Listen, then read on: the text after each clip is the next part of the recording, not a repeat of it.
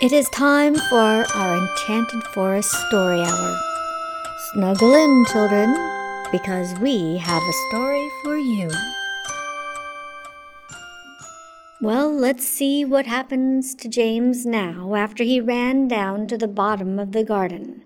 It was at this point that the very first of all the rather peculiar things that led to so many more peculiar things happened to him. Suddenly, just behind him, James heard the rustling of leaves, and he turned around and saw an old man in a crazy dark green suit emerging from the bushes. He was a very small old man, and he had a huge bald head and a face that was covered in bristly black whiskers. He stopped when he was about three yards away. That's about three giant footsteps and he stood there leaning on a stick, staring at James. When he spoke, his voice was slow and creaky. Come closer to me, little boy, he said, beckoning James with a finger. Come right up close to me, I will show you something. James was too frightened to move.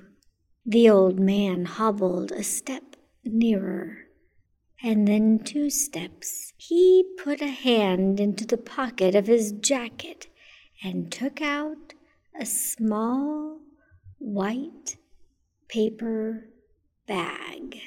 You see this? he whispered, waggling the bag gently to and fro of James's face. Now, as I continue the story, I do want to make a note that this was not a regular old man. He was a small creature. If any stranger comes to you regularly, especially a regular human, we teach our children in the enchanted forest to go and tell a trusted adult like their parents or a teacher. But since James was at the bottom of the garden and this happened to be a fairy creature, James knew that it would probably be okay. Do you know what this is, my dear?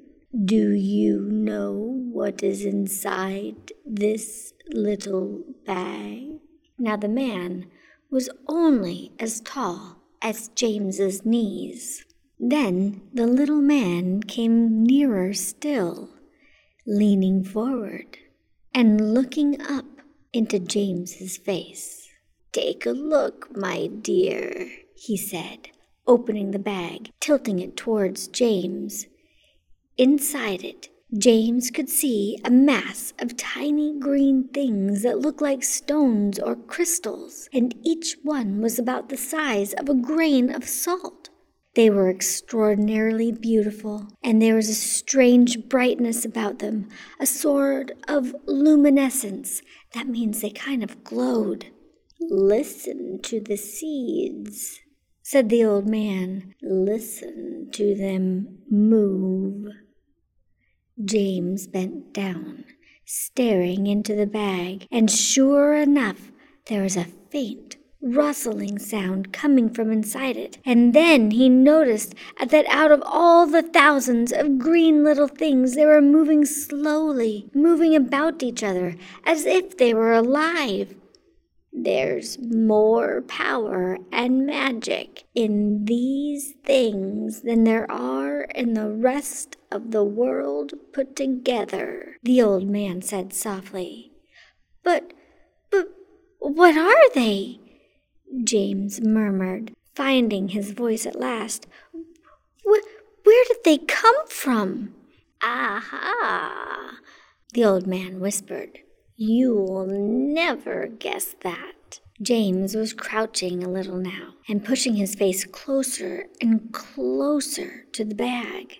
Then Suddenly, the old man jumped up, waving his stick madly in the air. Spiders, snakes, and lizards' heads, crocodile tongues, and the wink of a pig, the magic of a green parrot, and the spikes of porcupine quills, and three spoons of sugar, all mixed together to make what you see in this bag. And then, all at once, he pushed the white paper bag into James's hands, and he said, Here, you take it.